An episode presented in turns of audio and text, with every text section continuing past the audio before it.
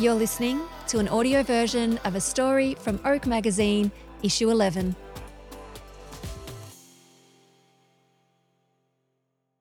Connecting Rural Communities, Growing Success. Photography by Ginger House Photography. Image description Stacey is a woman with fair skin and long blonde hair. She's holding a sapling, smiling at the camera. While flower farms are easy on the eye, they're often challenging businesses to run.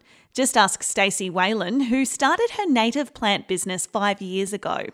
As demand for native flowers booms across Australia, Stacey and her husband Marc have learned to harness the power of social media to grow their sales base. Tell us about your business and the why behind it. Well, I'm one half of Tulla Natives, just out of Wakool, New South Wales.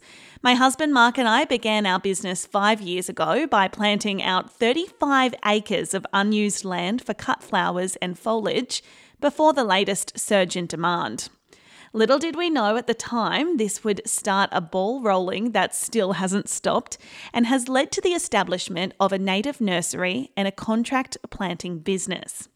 We were fortunate enough to be able to agree on beginning a business around a common passion of ours growing and appreciating Australian native plants.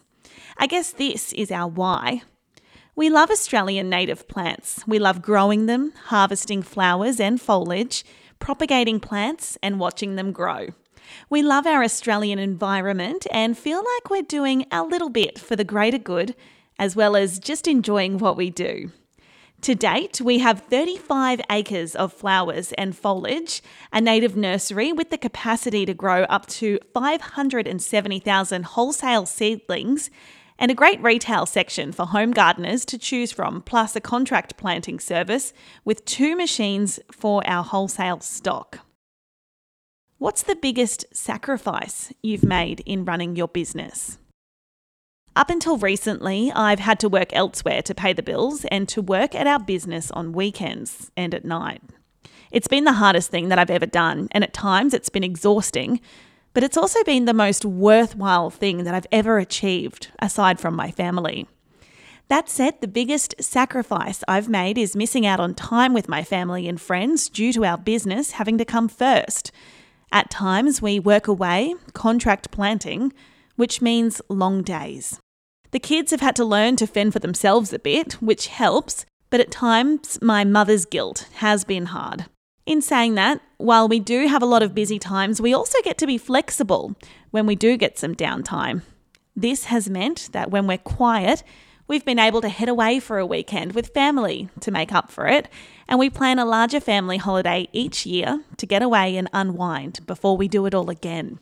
It's always worth the hard work and long days if you love what you do, also, starting a business with my husband's been incredibly rewarding, but also challenging, and a big lesson has been how to juggle business and family and get the work life balance right.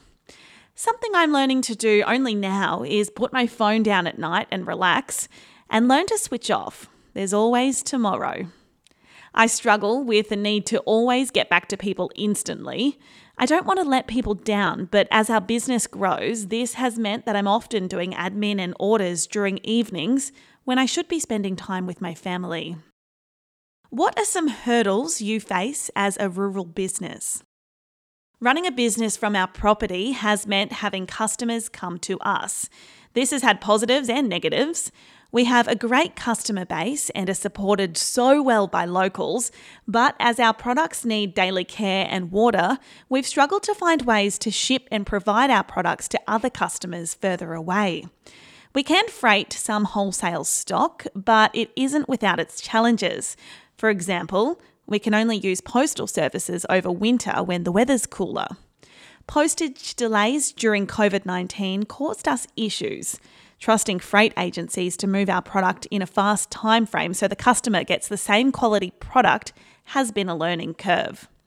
Taking online orders and being able to safely deliver would be great, and we've been looking at this as an option. What role does digital marketing play in your business?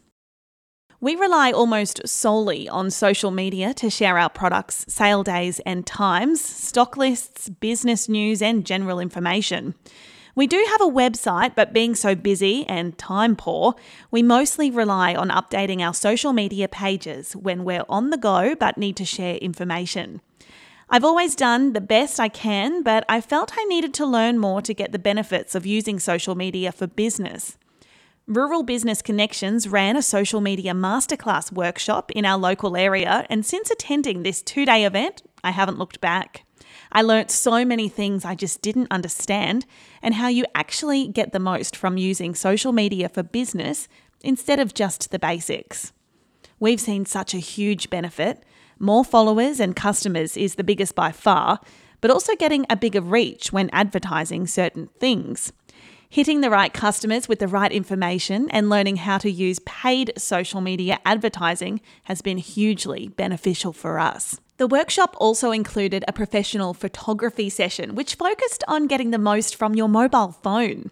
When I look back at all of our advertising pictures prior to the workshop and then the pictures used since, the difference is incredible. What's next for your business? With a huge increase in demand in planting natives, we're expanding our nursery again to keep up with the surge.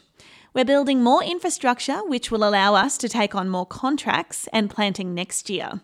We're also seeing more and more produce from the flowers and foliage at the plantation, and we'll be looking to attend some regular markets in the area. We're looking to employ more local staff this season and also automate some things to make life, well, a little easier. My husband and I have literally built our business from the ground up, and looking back at what we have now is truly incredible. It isn't the biggest nursery or plantation, but we are continually growing and learning, and we still love what we do. Tulla Natives is a native nursery based in Wakool, New South Wales. They grow a huge variety of banksias, eucalyptus, grasses, melaleuca, callistemon, casuarinas, acacias, and more. Open by appointment only. Facebook and Instagram at Tulla Natives.